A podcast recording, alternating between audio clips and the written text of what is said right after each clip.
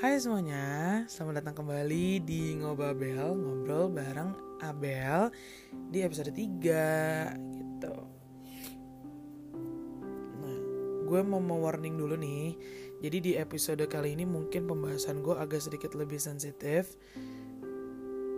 Tapi gue mau menekankan bahwa gue ini lebih pengen nyeritain tentang pengalaman hidup gue tentang apa yang udah gue lewati dan gue lalui dengan harapan semoga cerita gue ini tuh bisa memotivasi dan semoga bisa bermanfaat buat kalian-kalian yang lagi dengerin podcast gue. Itu harapan gue gitu ya kalau enggak ya mohon maaf. Gitu. So gue adalah anak tunggal anak satu-satunya dari bokap nyokap gue uh, yang di mana gue bisa bilang hubungan gue sama keluarga gue tuh baik banget dulu. Jadi bokap gue ini kan kerja ya sibuk dia dia lumayan sibuk. Nyokap gue juga kerja tapi ya udah kerja kantoran biasa gitu kan. Nggak terlalu menyita waktu gitulah. Nah kalau gue emang cenderung tuh lebih dekat sama nyokap karena istilah gini gue bangun pagi nih berangkat sekolah bokap gue baru tidur. Nah gue tidur malam maksudnya iya gue tidur bokap gue baru balik. Jadi emang agak susah gitu loh buat ketemunya. Makanya kalau misalkan bokap gue lagi ada libur dulu pasti dia suka secara random tiba-tiba ngajak pergi gitu. Kayak eh kita ke Bandung yuk eh kita ke puncak yuk eh kita ke sini ke sini sini. Kayak emang serandom itu bokap gue tuh serandom itu dulu Terus singkat cerita di tahun 2012 or 2013 ya gue lupa pokoknya itu pas gue SMP ya. Pas gue SMP kelas 1 menjelang kelas 2 itu bokap nyokap gue divorce. Dan itu merupakan apa ya mental breakdown pertama yang gue alamin. Karena nggak tahu ya jadi dulu tuh pas SMP emang ada beberapa teman gue yang tiba-tiba tuh suka cerita sama gue soal uh, orang tuanya. Orang tuanya yang sering berantem lah segala macem dan akhirnya mereka divorce segala macem. And then gak lama dari itu tiba-tiba gue mengalami hal yang sama. Dan gue baru kayak oh gini ya rasanya. Oh sedihnya tuh kayak gini ya. Jujur waktu pertama kali nyokap gue ngasih tahu gue kalau misalkan mereka akan mengambil keputusan untuk bercerai gue bener-bener completely lost. Gue bener-bener kayak hah? Serius? Kayak ngerti gak sih? Tiba-tiba tiba-tiba tuh kayak gue tuh ngeblank aja gitu. Kayak ini beneran? Karena ya apa? Maksudnya karena gue mikirnya hubungan kita nih baik-baik aja gitu loh tapi ya ternyata emang gue tuh dulu karena masih SMP kali ya SD SMP ya gitulah. Jadi gue belum terlalu ngerti dan apa ya belum terlalu mengulik hubungan orang tua gue. Ngerti gak sih? Karena ya gue masih yang asik main segala macem. Masih yang suka nginep sana sini di rumah temen gue gitu gitulah jadi emang gue tuh ternyata maksudnya dulu tuh ternyata banyak yang gue nggak tahu gitu loh. Banyak yang nggak gue sadari dan ketika nyokap gue ngasih tahu itu ya gue cuma bisa nangis. Ya siapa yang nggak nangis coba dikabarin? Maksudnya lo dikasih tahu sama orang tua lo sendiri ya iyalah mesti dikasih tahu orang lain gitu ya. Maksudnya orang tua lo bilang kalau mereka akan bercerai. Wah gila. Itu bener-bener apa ya kayak hati gue tuh hancur. Oh udah udah kayak bener-bener ancurnya udah kagak bisa dideskripsiin dah begitu ya. Jadi bener-bener emang gue tuh sedown itu waktu itu.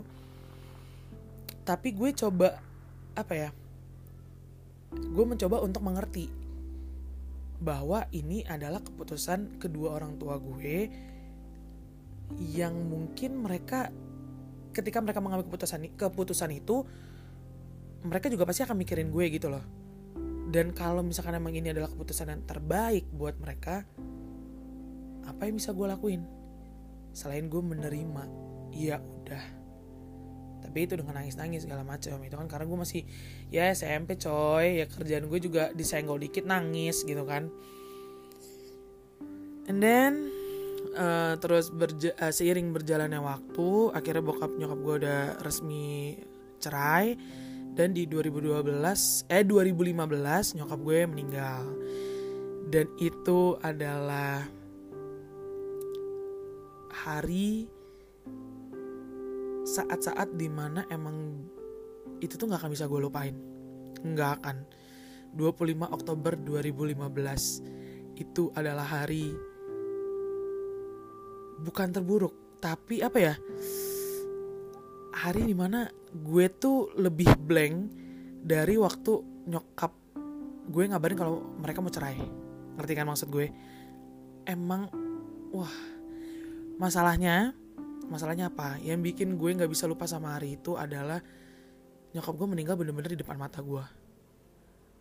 Gue melihat itu secara jelas dan secara langsung gimana nyokap gue nafasnya berhenti itulah alasan kenapa emang gue sampai detik ini itu adalah hari yang nggak bisa gue lupain.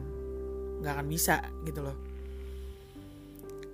Dan ketika nyokap gue meninggal gue cuman bisa apa ya gue cuman bisa berdoa sama Tuhan. Gue cuma minta Tuhan tolong kasih aku hati yang lapang tolong kasih aku pengertian bahwa ini udah bahwa ini adalah rencana Tuhan yang emang yang emang udah Tuhan atur buat hidup aku, buat hidup mama. Gitu. Kalau emang ini yang terbaik untuk Tuhan, maksudnya emang ini adalah rencana Tuhan. Yang menurut gue ini adalah rencana indah ya untuk Tuhan, eh untuk nyokap gue dari Tuhan. Ya udah, tolong beri aku pengertian gitu loh. Di situ gue cuman gue bener-bener cuma berdoa sama Tuhan dan gue minta Tuhan untuk beri gue pengertian karena cuman itu yang gue butuhkan saat itu karena kalau gue nggak minta peng, maksudnya kalau gue nggak minta pengertian nih dari Tuhan kayaknya gue bener-bener cuman mikirnya sedih sedih sedih kayak gue kayak gue tuh nggak bisa nerima gitu loh. Dan ketika kalau misalkan gue nggak nerima ya buat apa juga gitu loh. Toh emang udah itu kenyataannya emang udah Tuhan aturnya kayak gitu ya udah gitu loh. Dan pas nyokap gue meninggal pas di rumah duka bokap gue datang untungnya bokap gue datang tapi ya sama calon istrinya waktu itu. Dan di situ gue emosi ya. Jadi pertama kali gue lihat bokap gue nyampe nih ke rumah duka gue kesel. Gue marah. Maksud gue kayak aduh lu tuh ke mana aja sih selama ini? Gitu loh. Kayak di situ tuh gue inget banget gue mukul bokap gue tapi nggak mukul yang kenceng ya cuman yang kayak gimana sih mukul-mukul gemes gitu? Gitulah intinya gitu kan terus bokap gue nyamperin nyokap gue di peti dan gue ngeliat di situ bokap gue nangis gitu loh. Sebenarnya gue nggak gue nggak tahu gue nggak tahu arti dari air mata dia waktu itu adalah apa. Tapi gue sih berharapnya ya walaupun mereka udah nggak bareng tapi at least bokap gue tuh masih bisa ngerasain apa yang udah nyokap gue lakuin dan lalui bareng dia sebelum itu. Dulu dulu gitu loh. Gue berharap waktu itu nah jadi bokap gue nangis gue juga ikutan nangis. Ya udah pokoknya itu kan hari minggu ya hari minggu pagi. Dan hari seninnya uh, ibadah penutupan peti itu juga hal yang paling paling gak bisa gue lupain karena ya udah ketika ditutup peti kan itu adalah saat-saat terakhir gue bisa lihat wajah gue bisa lihat muka dari nyokap gue gitu kan dan itu emang paling bikin gue down juga karena ya udah setelah peti itu ditutup gue udah nggak bisa lihat dia selamanya gitu kan. Terus ya itu 2015 ya Oktober. Terus itu gue itu gue kelas 2 SMA mau naik ke kedua SMA dan ya udah gue berusaha ya gimana ya waktu awal-awal setelah maksudnya setelah udah beres nih semuanya nyokap gue dikubur segala macem itu baru gue ngerasa yang namanya hampa kosong gue stres gue kayak nyokap gue ini beneran gak ada ya? Kayaknya baru kemarin deh gue ketemu kayaknya baru kemarin deh gue cipika cipiki kayaknya baru kemarin deh gue manggil nyokap gue gitu loh. Kayak gue ngerasanya emang itu tuh cepet banget waktunya sesingkat itu tapi seiring berjalannya waktu 2 SM maksudnya pas gue naik uh, akhirnya gue kelas 2 SMA terus akhirnya sampai ke kelas 3 SMA ya itu pas masa SMA itu sebenarnya emang masa-masa di mana gue tuh paling jadi apa ya jadi orang yang agak sensitif gitu loh. Gue tuh jadi lebih sensitif ke teman-teman gue sih ke orang-orang sekitar gue. Karena nggak tahu kenapa gue nggak tahu ini gue nggak tahu ya ini dialamin juga sama kalian yang mengalami hal yang sama juga. Maksudnya kalian mengalami ini atau enggak tapi gue pada saat itu merasakan bahwa uh, gue merasakan kalau gue tuh jadi takut yang namanya kehilangan seseorang. Karena pada saat itu kan nyokap gue udah pergi bokap gue juga udah maksudnya dia nggak tinggal bareng gue kan karena kan gue tinggal sama keluarga nyokap gue. Jadi gue ketika maksudnya gue ngeliat orang-orang di sekitar gue tuh kayak gue tuh takut gitu loh. Gue takut gimana ya gue takut terlalu dekat sama orang karena gue ya itu gue jadi mikir kayak aduh ini orang bakal ninggalin gue nggak ya? Segala macem. Jadi emang gue tuh jadi bener-bener yang takut. Takut takut ditinggalin. Makanya gue tuh jadi emang lebih sensitif sih dulu gitu kan pas masa-masa SMA terus udah gue lulus SMA uh, eh, itu juga sedih karena gue berharap kan ketika gue graduation gue mau nyokap gue terlihat. But I know nyokap gue tetap bisa lihat gue graduation dan gue menunjukkan itu ke nyokap gue kayak mak anak lo nih udah lulus anak lo nih entar lagi udah jadi orang beneran gitu loh. Karena gue akan menginjak ke jenjang pendidikan yang lebih tinggi kan. Akhirnya uh, eh, gue masuk kuliah dan ketika gue masuk kuliah dari semester 1 semester 2 sekarang kan gue udah semester 6 semester 1 semester 2 semester 3 pokoknya dari gue awal masuk kuliah sampai sekarang ini jadi gimana ya? Jadi pas masa SMA itu tuh keadaan gue tuh kayak lagi yang labil-labilnya gitu loh. Nah pas kuliah ini gue uh, saat apa ya gimana ya? Jadi di kuliah ini gue mulai belajar. Gue belajar untuk menerima keadaan. Gue belajar untuk mengiyakan keadaan. Gue belajar untuk ya pokoknya gue berusaha untuk kayak ini tuh nggak apa-apa. Nyokap gue udah seneng, ya bokap gue ya gue juga cuma bisa doain yang terbaik buat bokap gue apa pun itu yang dia ambil keputusannya. Jadi gue benar cuma kayak ya itu gue cuma bisa minta Tuhan kayak Tuhan tolong beri aku pengertian gitu loh. Beri aku hati yang lapang untuk bisa nerima ini semua. Nah itu itu prosesnya tuh pas gue kuliah. Jadi dari awal gue kuliah gue ketemu teman-teman baru. Terus untungnya ya teman-teman gue juga semua support gue. Dan ketika apa ya jadi gue melihat kalau gue tuh kayak baru tersadarkan banyak loh orang yang peduli sama lo bel gitu loh. Karena sebelumnya kan gue merasa orang gue tuh takut orang ninggalin gue. Gue tuh kayak agak kurang percaya sama orang. Gue jadi emang gue tuh susah cerita kan orangnya. Jadi emang dulu tuh gue jarang cerita tapi ya emang ketika gue udah ngerasa gue empet banget gue cerita gitu. Dan ya itu. Ketika kuliah ya sekarang nih sampai detik ini akhirnya gue bisa belajar. Akhirnya gue bisa menerima bahwa apa yang udah gue apa apa yang boleh gue alami sekarang itu udah caranya Tuhan untuk mendewasakan gue. Itu udah caranya Tuhan itu udah jalannya Tuhan yang emang udah nggak bisa gue apa-apain. Gitu. Jadi untuk kepergian nyokap gue ya emang sampai sekarang nih gue masih kangen sama nyokap gue. Gue kayak aduh kayaknya kalau ada nyokap enak deh gue bisa cerita segala macam. Tapi ya udah gue udah gue udah bisa menerima bahwa emang nyokap gue tuh udah seneng di atas udah nggak sakit lagi segala macam dan gue udah udah baik-baik aja gitu loh. Gue udah udah udah menerima lah istilahnya. Terus banyak waktu itu yang nanya sama gue terus gimana lu sama bokap lo? Gitu kan. Lo marah gak sih sama dia gitu? Lo maafin dia gak sih? Gitu. Kalau ditanya kayak gitu ya gue tuh juga bingung jawabnya. Sebenarnya kalau dibilang benci gue nggak benci. Berusaha untuk nggak benci. Jadi emang gue juga nggak tahu apa yang gue rasain ke bokap gue. Tapi gue cuman berdoa aja kayak Tuhan aku maafin papaku karena apa ya? Karena gue mikir ketika gue benci bokap gue itu juga nggak akan ngerubah keadaan. Itu nggak akan bikin nyokap gue bangkit lagi. Itu nggak akan bikin bokap gue balik lagi ke gue.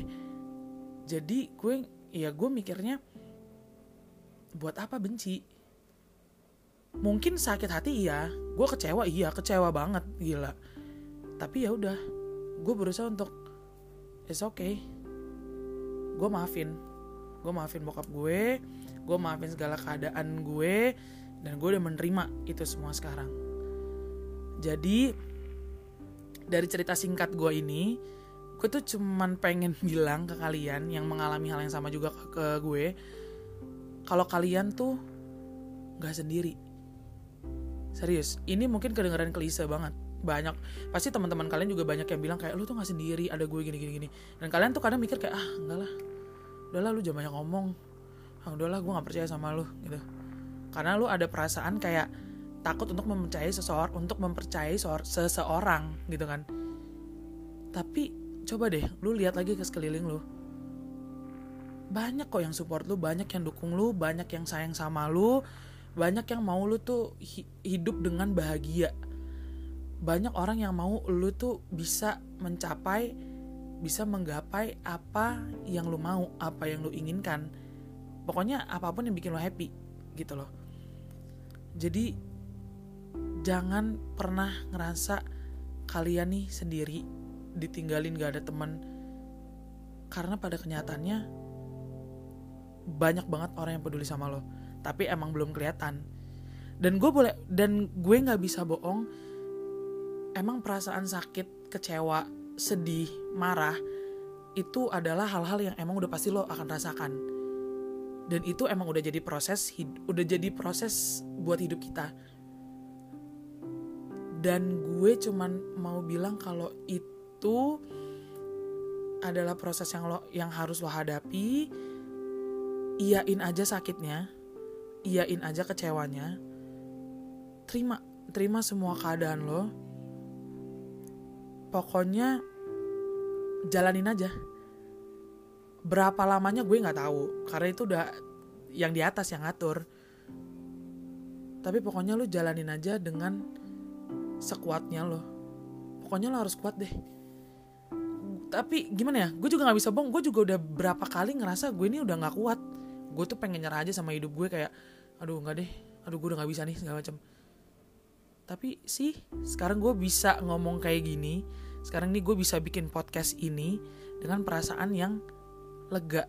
Kayak gue tuh mau kalian tuh nggak ngerasa kayak sedih nggak mau gue tuh nggak mau kalian ngerasa sendiri.